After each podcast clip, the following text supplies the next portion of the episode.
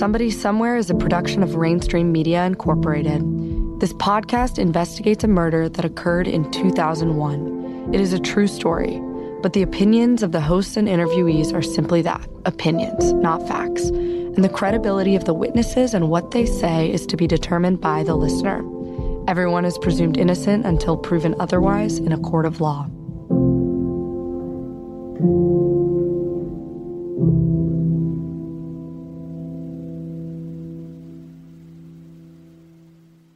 Previously on Somebody Somewhere. I mean, it seems like at every turn we shifted back to the pilot because there was bad blood, there was potentially the opportunity, there was motive. I also took two handguns my Colt 380 semi automatic and the Ruger 44 mag revolver. There was only one case where the defendant had an axe to grind and had a very big, long lasting axe to grind with Tom Wales. This is episode 7 The Gun is the Key. I'm your host, David Payne.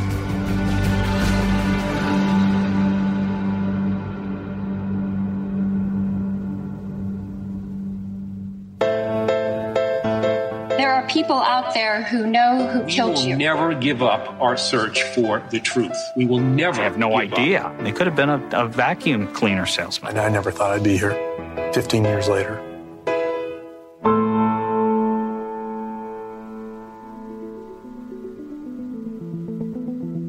It's hard to overstate the evolving nature of our relationship with Bruce McClung over the past six months.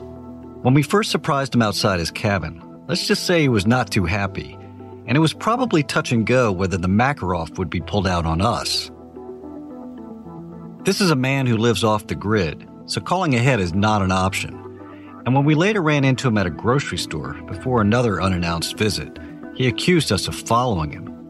We weren't, of course, but what McClung had been telling us was so provocative that, like a moth to a flame, we found ourselves driving the two hours north every few weeks to try to learn a little bit more. Here we go. Back to McClung. And every time we went, McClung would give us just a little more information. And with every new detail followed a debate about its veracity, and then a dutiful corroboration. And his track record was strong. In the world I used to inhabit, where you had to vouch to judges about the truthfulness of your confidential informants, McClung would have been a star witness. He told us about a mysterious paternity suit involving Steve Jackson, the pilot. And then there was the equally mysterious boat fire in Bellingham, where Jackson and his date had to flee naked in the middle of the night because their sleeping quarters caught fire. And with every new detail from McClung, we'd head off to the courthouse, shuttle through years of microfiche, and sure enough, check, check, check.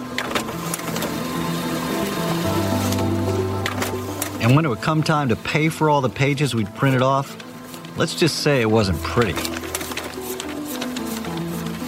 So when McClung finally told us, after many visits and much corroboration, that Steve Jackson not only owned a Makarov that could be traced to a specific prior owner, but that he also overheard Jackson talking about a Makarov replacement barrel. Well, that was investigative gold that needed to be mined. Remember, he said there was a restaurant? Right. The restaurant is gone. It has a new owner named Dan Kester. Dan can put us in touch with the original owner. He sold firearms, they sold licenses. Um, The restaurant did? no, no, no, no. The, the Schultz's hardware. Okay. The old Schultz's Yep. hardware. Yeah. Uh, but the restaurant's gone. That's a sidebar because I was like, oh, it's a restaurant across the street. It's gone. McClung had given us a description and location of a store where he says he witnessed something ordinary at the time, but extraordinary in our context. On a hunting trip sometime before the murder, McClung and Jackson had been camping up near Loomis, Washington, about four hours east of Seattle, when McClung decided to go back into the tiny town of Tonasket to refresh his supplies. Driving in his yellow GMC van, McClung says he was on a trip to pick up some hunting provisions, but Jackson rode along with him to pick up something else a Makarov replacement barrel he had ordered from a sporting goods store. She said there also could be another place in Oroville, but there's no restaurant and now it's gone. So That is ready in, we have to determine how we're going to proceed next. Well, that's not too far. No, so this is where it's up here. The other one is like down in here. And uh, Mary was down here in Omak? Uh, no, Mary was in Tabascus. Oh. So tell me, what did they say about the, the first one, Big Al?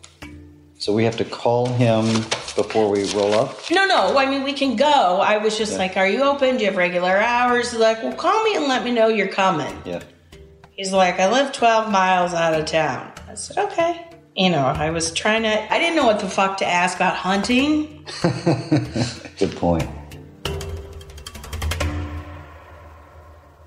One thing we've learned on this journey if you're going to solve a cold case, you better be prepared to put in the miles.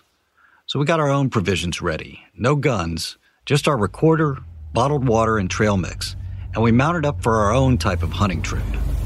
Talk to me. Most dangerous part of this trip might be getting out of this parking lot. So, what do you want to do when we get into town? So I think we should um actually go and get our bearings. I'd like to just kind of check out if Mary is around. 'cause She was the one who really gave me the background on some of the hunting lodges and some of the local stores that have been around and who the players are and Like there's the sign, Tonasket. mm-hmm. Every other car is a pickup truck. feel outnumbered. I feel like I'm in Georgia, You're not in Kansas anymore here. except for the snow. Hold on. We make our way into the tiny town of Tonasket, population 1,000, in our quest to find the person who sold a replacement barrel for our Makarov maybe 20 years ago. And we start asking our questions. As I understand it, you're the gentleman who sold Schultz's to the Kesters, is that right? Wanted to see if you would meet us for a cup of coffee at Shannon's. Did you ever source any replacement barrels? Did the feds ever come poking around? We're trying to find a store that was here that would have sold hunting licenses and gun parts. Does that ring any bells for you? I believe it was probably a store that was run by Al Rice Okay. back in the years that you were saying. And there used to be a restaurant in front of that at the time, What was the name of the restaurant? Romar's. And so, where will we find Al?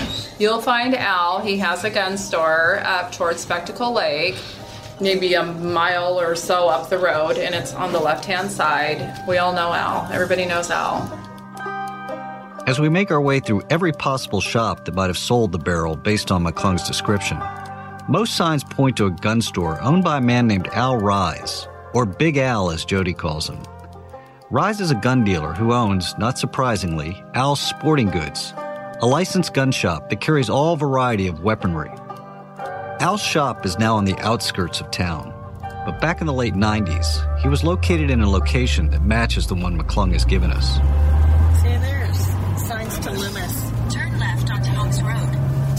So Al said, turn left at the man riding the missile. You don't hear that very often, do you? How would anybody find this as a show? There's a sign. Guy riding the missile. There you go. Rise is a burly man in his late 60s, wearing a rancher's canvas jacket and baseball hat, living way out here in the middle of nowhere, Washington. His shop is chock a block with hundreds of guns, and he's genetically predisposed to suspicion when two city slickers show up on the doorstep of his gun shop. It takes a while, and frankly a little cajoling, but Al eventually agrees to be interviewed about the subject we have driven hundreds of miles to uncover.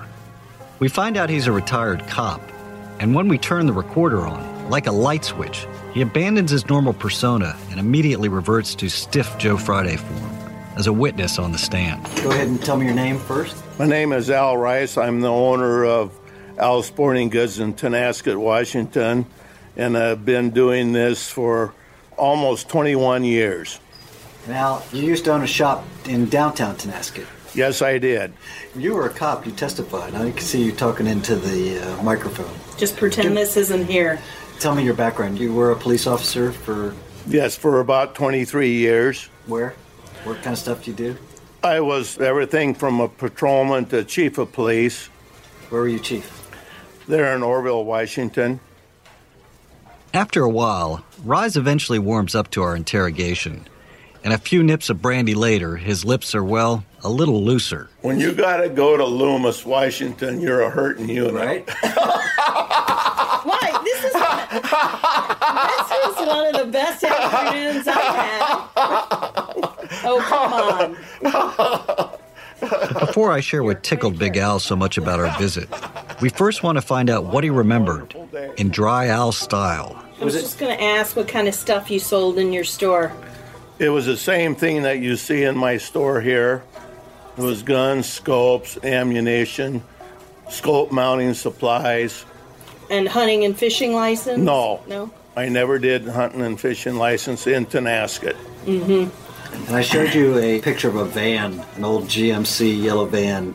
Did that refresh your recollection on anything? No, not by itself, because there was multiple vans, basically the same color scheme, and I had no reason to register any of them. I'll tell you what Tell would help what- me the most Yeah. if I had a late picture of that McCulley or whatever his name is. McClung. McClung. Then I could tell if I had a later, Yeah. I mean a, a relevant picture, Yeah. or at least 10 years, then I could tell you at least if he had come in my store. Let me see. Not surprisingly, I suppose, when you step back from it. Big Al's not remembering much during our questioning. So it is with bated breath that I ask him the question we all want to know. And he delivers his answer in true Big Al form. You don't remember ever selling a replacement barrel for a Makarov to anybody, do you? No, I never did those kind of parts. Those kind of parts could be gotten by mail order. I didn't do it because the parts could be wrong and then they'd want me to eat it. and so if they were on their own for them. No, I never did those kind of parts. Yeah. I mean, I'm sorry. I know we're investigating a murder here, but that delivery, though. And to be fair to us, it's one of those you should have seen my weak laughs.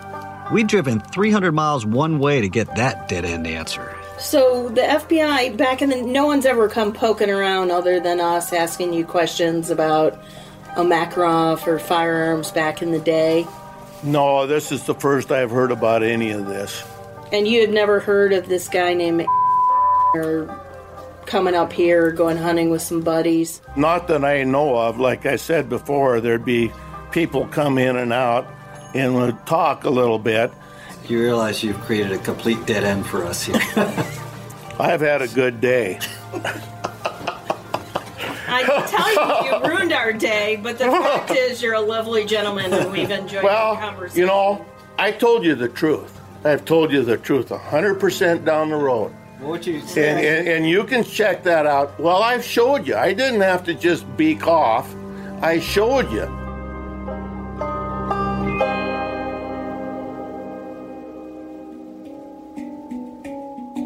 All levity aside, which only served to mask our disappointment at not being able to advance this investigation, we hope that the FBI will use its resources to further track down this lead and get to the bottom of whether there are any records proving or disproving these details. And even though Big Al wasn't able to advance our independent investigation on the barrel, we realized we were by no means done understanding what the ballistic evidence could tell us about the killer.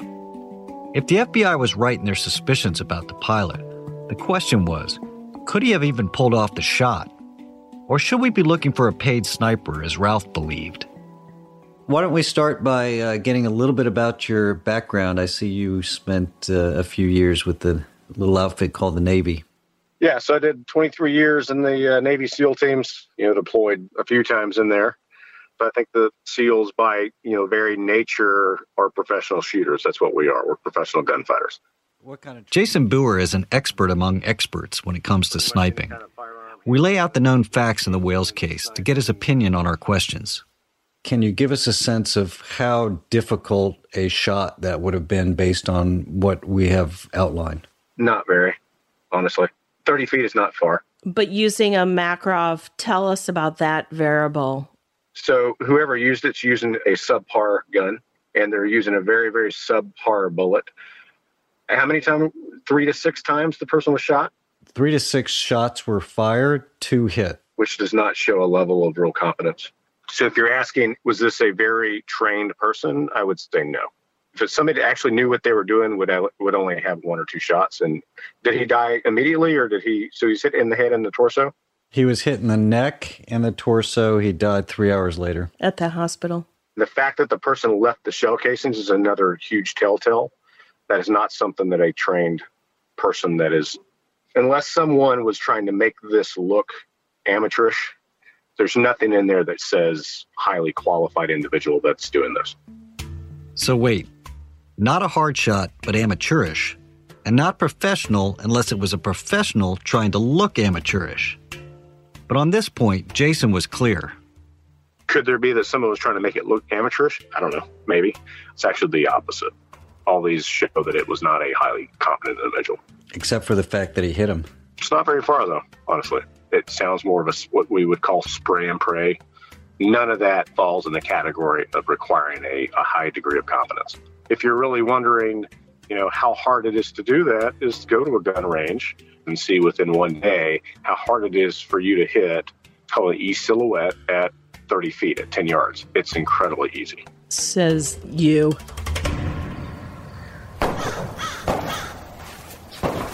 All right, are we going to shoot from the table? Well, um, depends on what we're going to do. We can do either. Set those targets. So, just like Bruce McClung, we had to see for ourselves whether the shot that killed Tom Wales required a sniper's accuracy. This is a, a phrase that's been around in shooting for a while yeah. aim small, miss small. And the idea is. Our investigation into the world of ballistics and firearms eventually led us to a forensic scientist and marksman named Aaron Brudenell in Arizona. Good morning, Aaron. How are Good morning. you? Let's start by just go ahead and state your name, spell your. Brudenell works for a state law enforcement agency in Arizona, and he's an expert in ballistic forensics. Uh, We asked him to do some test fires for us with Makarovs, but first, that shot. All right, so tell me about what we're going to do out at the range. So, what I've brought is two different Makarov pistols. One of them has a replacement barrel. Okay. Great. Thanks. Do you want to? Oh, do you, what's the I don't know what my question was. Um, I don't. Do you? Uh, I last I hadn't been in your head, so. And my head would be talking loud and clear to me soon enough, as we ventured onto the range with two dozen other people firing their semi-automatic weapons. I shot targets under all sorts of conditions and distances, even while walking rapidly forward with a silencer on the Makarov replacement barrel. It's not as hard a shot as we thought. Tell me about that. Why? Well, I mean, I was moving with a silencer on the gun, so that affects the sights. That's got to affect some of the reliability. I'm no expert, I don't shoot a lot, but I hit the target at least five out of six times, maybe six out of six, depending on whether that was a double shot. And Jody, who doesn't shoot at all, well, she hit the main mass of the target too, five out of eight times shooting 380 rounds out of a Makarov replacement barrel. And so, after talking to expert shooters and our own day at the range, we were prepared to shoot down the notion that the person who killed Wales had to be a trained sniper. Yes, we get that this was on a range, in daylight, and without the variables we all know about. Yet we were now convinced the Navy SEAL was right. This probably could have been done by anyone. But after spending the day with Brudenell, there was something I was no longer convinced of. Whether the murder weapon was even a Makarov.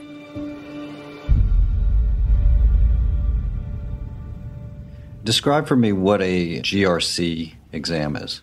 GRC stands for General Rifling Characteristics. So it is a database of rifling measurements.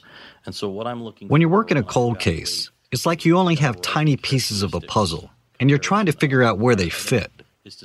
And one piece we were really struggling with was how the spent casings and bullet slugs could lead us to the gun and the killer. So, when you have a bullet that's gone through any type of firearm barrel, you're going to get marks left on it. The way that you guys talk about it as ballistics experts is five lands and grooves with a left twist. Give me a sense of that. Yeah, and if it was a five lands and grooves and a left twist, we might abbreviate just five left or six right in the similar examples. Can you give me the layman description of what a land and groove is? Sure. The inside of the barrel of a gun has a series of grooves that are cut into it, and there's a spiral running inside the barrel. If you're shooting out of a Makarov handgun, how many lands and grooves and what kind of twist are you going to see if you're firing a 380 caliber ammo through that?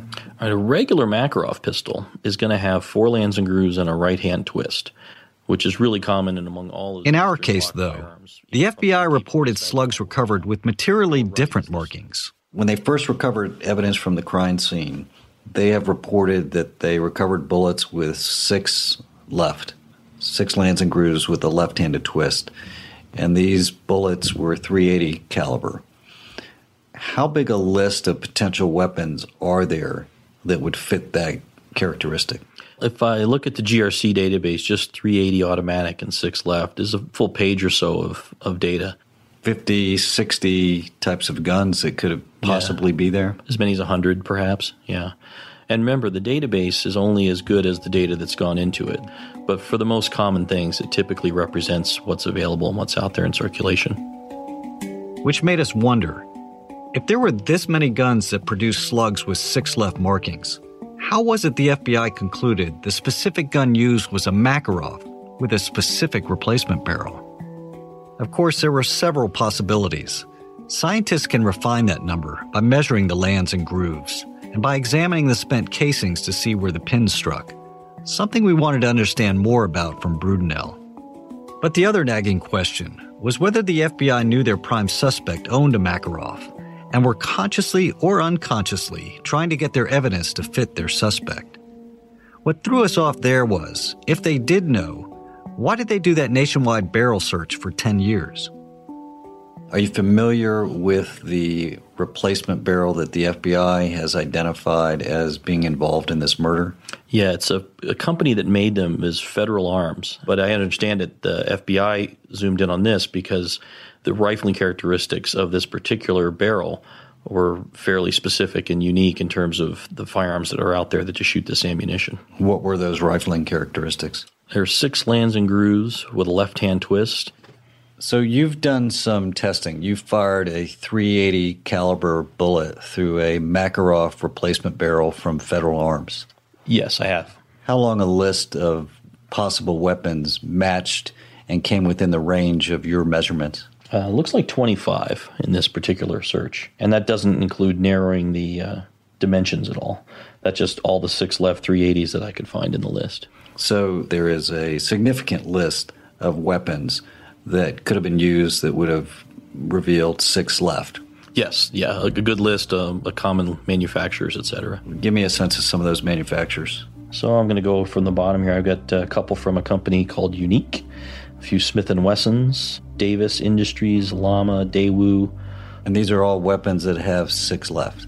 Yeah, they're all six left, and some of them have rifling dimensions within the same range as the the 380 Makarov combination. I'm looking here and I'm, I'm finding a, a nice, reasonable page of them here. There's a company called Colt. A company called Colt. Someone we had met had one of those. I also took two handguns my Colt 380 semi automatic and the Ruger 44 mag revolver. What does the database show with respect to a Colt 380 versus a Makarov with a replacement barrel in terms of the measurement between the lands and grooves? How distinct is that? From what I've seen, they appear to be similar. And like I said, it's not an exact measurement, and there might be a dozen entries of Colt 380s, and there might be some that are outside the range of the Federal Arms barrel, for example. But basically, I see them as overlapping, you know, looking at the, the numbers roughly. Explain that to me. Like, are they within one one thousandth of a well, inch I, or what? Sure. I can kind of give you a good example. of the, the test specimen I looked at, we're talking, you know, thousandths of an inch. And there's some variability in that too, because these are measurements, you know, made by human examiners and and there's going to be slight differences from measurement to measurement. It sounds a little bit like an art, not a science, when you get down to the very finest points of these comparisons. We have to realize in any measurement, it doesn't matter what it is, there's going to be what we call a variance. And usually, when I hand out a list of possible guns, there's a little disclaimer at the bottom that says this list isn't all inclusive, and there may be something out there that even I in the database have never heard of. So, the FBI has been very specific in believing that the gun that was used in this case was a Makarov fitted with a replacement barrel from Federal Arms that gave it the six left rifling characteristics. Do you think it's possible that they got that information wrong or they got to that conclusion wrong? Without looking at the evidence, I'd be hard pressed. And I should say that just to begin with. We're all talking about this, and I have some expertise in the field, but what I don't have is firsthand direct knowledge. I didn't get a chance to look at the actual bullets or cartridge cases directly. And I guess the three possibilities here we could consider would be if you had a Colt 380 pistol, a Makarov with a 380 replacement barrel, and then a Makarov with a 9x18 Makarov replacement barrel. And just when I think I've wrapped my head around all the range of possibilities at play here, Brudenell lobs in another. This is hypothetical, and I, I don't believe it's a realistic scenario, but if you had, say, four cartridge cases and four bullets at a scene, there's no way to be sure that those cartridge cases and those bullets go to each other unless you have the gun itself. But it's highly likely that they do match since it was a crime scene and a murder and they were on the scene within minutes. Exactly. And this is one of those one armed man scenarios that the bullet and the cartridge case can be presumed to go together, but you absolutely can't scientifically prove it until you do the test fires with the gun itself. I hadn't thought of that. So, is it possible that somebody could have left shell casings at the scene that weren't associated with the slugs? That is a physical possibility. The shooting happened in the dark. You'd have to be able to recover the cartridge cases that were fired. It's a little outlandish, but not completely unheard of as a possibility. And of all the possibilities we had considered, that wasn't one. But as he said it, I couldn't help thinking about the mysterious round of ammunition McClung had found in his spare clip. One night after the murder, while I was in the living room, I took out the 380 and pulled the clip from it and stripped out all the rounds. All the bullets were 90 grain hollow points with no post in the center. I then pulled out my spare clip. The second round down was a nickel cased Hydra-Shok hollow point with a post in the center. One of the things that had crossed my mind was maybe Steve had set me up by putting the Hydra-Shok round in my spare clip for some reason. I was alarmed, to say the least, scared, and wondered what I should do with the round. While driving out to the cabin on a rainy, dark night, I rolled down the left driver's window and threw the round out of the window across the road. I was headed east on Mount Baker Highway and threw it across the road into a rough grassy area on the north side of the road in the 2200 to 2300 block, just past the Everson Goshen Road as near as I recall. And just like Rod Rosenstein, who said he would leave no stone unturned, Jody and I pack up the car yet again and head two hours north in the rain, where we would spend a couple hours with a borrowed metal detector and shovel, searching the tall grass for the missing bullet. The good people in America need to start recycling. Clearly, the window. Check right there and get me something. I'm thinking more down by Everett Goshen. Yeah, let's go down there. I mean, we're right here. We're right past Everson Goshen. So somewhere in here is our sweet spot. I'll spare you the details of our excursion to find this bullet in the haystack. But the headline is this it was a bust. Depending, of course, on how you look at it.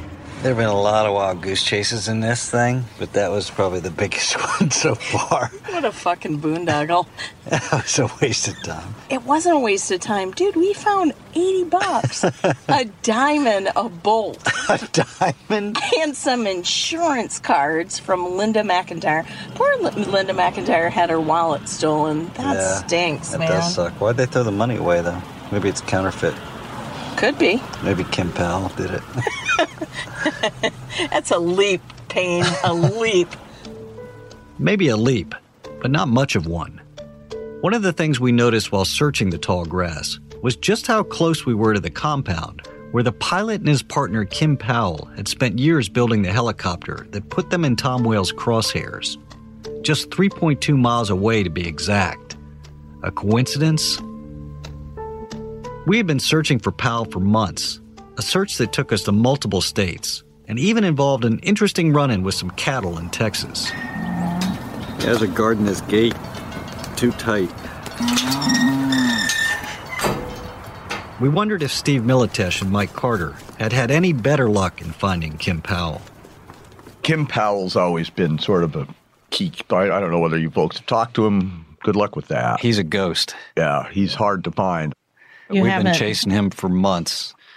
He was involved in that helicopter case. He right. was the other co defendant with the pilot and the partner with the pilot in Intrex. I tried to find Kim Powell. I had some conversation with, I believe, with one of his lawyers. And Powell and the pilot had had a pretty serious falling out by that point. I think there was a lot of finger pointing and people blaming people for how they found themselves in this situation with the U.S. Attorney's Office crawling up their butts. And he was a businessman. He was angry. He felt he'd been probably unfairly treated by the government and maybe double crossed or, or at least abandoned by the pilot. And uh, he was he was pretty angry. I never got a chance to interview him. He avoided us to begin with and referred me to his attorney. And later on, it just became kind of a non issue as, as the thing proceeded. It was, I think that you're accurate in saying that the focus of this investigation pretty quickly came down to the pilot. And once, especially early on, the first few years, we were following the feds. And that's where the feds were going. Of course, we weren't following the feds. We were doing the opposite to see if a different lens would work. But I had asked Agent Ron Bone in our Starbucks phone conversation what the FBI's read on Kim Powell was. So, David, I'm curious what Bone said about partner in Intrax, the helicopter company. Ron Bone told me that Kim Powell was also kooky. That was the word he used. He wasn't quite sure if Powell was telling the truth. Powell told them, you know, he could believe that was capable of doing the murder, but that Powell, you know, was clearly self interested, that he really just wanted to clear his name. He told Bone that he had nothing to do with the guy. So the overall impression was that Powell was very self serving and kooky, and they didn't know what to do with him. And there was another person in this case that the FBI described almost the same way and who would be equally difficult to pin down. And in him, the feds thought they had hit pay dirt in their wild goose chase for the Makarov replacement barrel. A man named Albert Lee Kwan. The FBI hadn't been poking around Tonasket for a replacement barrel. They had found their fertile ground much closer to home, in a clapboard house in the Seattle suburb of Bellevue, just minutes away from the pilot's Beaux Arts home. I had asked Agent Gomez what happened there, one of the leads that seemed like a good lead was that a replacement barrel was, in fact, sold by a gun dealer here in Bellevue named Albert Lee Kwan. What can you share about that process? I know that he was looked at by the investigative team as having sold that, but I don't believe he was cooperative in the FBI's attempts to to determine who he sold it to or where it was sold or whether he had other barrels. And, well, he was held on a material witness warrant for like 23 days. Uh, yeah, and that's basically an attempt to coerce somebody to cooperate. And from my perspective as an outsider looking in and as a former profiler, I'm saying, well, maybe he's acting like a person who doesn't like the FBI and federal law enforcement. He's a gun dealer. Yeah, and he's a gun dealer. And now you've taken away his livelihood or threatening to take away his livelihood and implying that he had some guilty knowledge. And that's more inducement not to cooperate. I wanted to understand better why Kwan may have not cooperated with federal investigators. What about him made the feds lock him up for 23 days? I asked Agent Bone. David, what did he tell you about Kwan? So he said Kwan was an interesting situation because of some records that they found, and they didn't know whether he was involved or whether had hired him or someone else. I pressed him on this point of why would Kwan be involved in killing Tom Wales? What would the motive be? And he said he may have done it because he saw Tom on TV, as simple as that. So we've heard that theory before that people saw Tom on TV. He was the leading voice in the area for gun control, and that this guy was just off. He had many odd affects, OCD behaviors.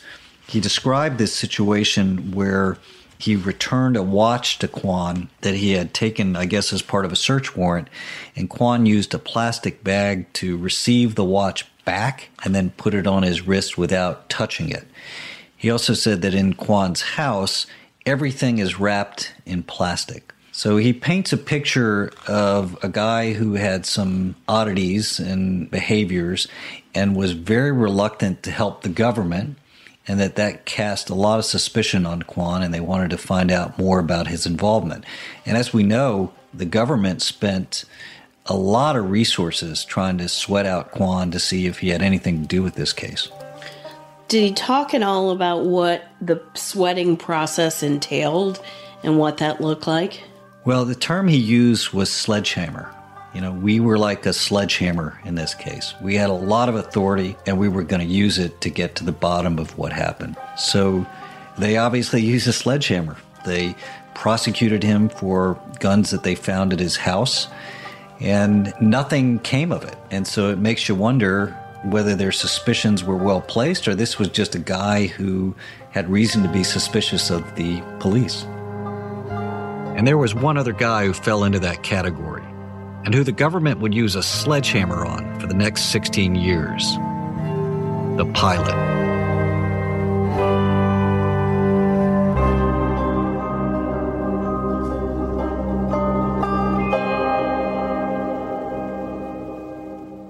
Next week on Somebody Somewhere. The truth is, they have been extremely vague about those very questions. We've tried to pin them down exactly what time, to who, and how long. So then the concept became let's see if we can get him to somehow confess to the crime. As an AUSA, I never encountered a scenario that even remotely approximated a situation like that. Wow. And did he confess? No. Maybe because he didn't do it. Life's a foolish game. Do you ever feel the same? Well, maybe we could change, turn the ship another way. Somebody Somewhere is written and produced by Jody Gottlieb and me. It is a production of Rainstream Media Incorporated. Sound design, editing, and mixing has been provided by Resonate Recordings. Every week they're bringing their A game, and we couldn't have done it without them. Check them out at resonaterecordings.com. A Foolish Game is written and performed by Snowflake. An original score and voiceover work is provided by Hallie Payne. To hear the full version of Hallie's song, Cold, stay tuned after the credits for a special release, which you can buy on iTunes. Social media videos and artwork provided by Kendall Payne. If you have any information regarding the Tom Wales case, please contact us via our website, sbswpodcast.com. And finally, if you enjoyed this podcast, please like and rate us on iTunes. It really helps. Thank you for listening.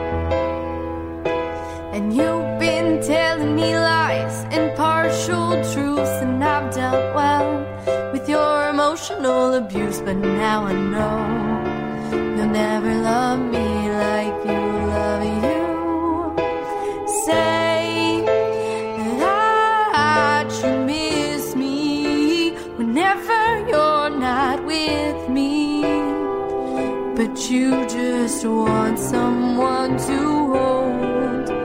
Say that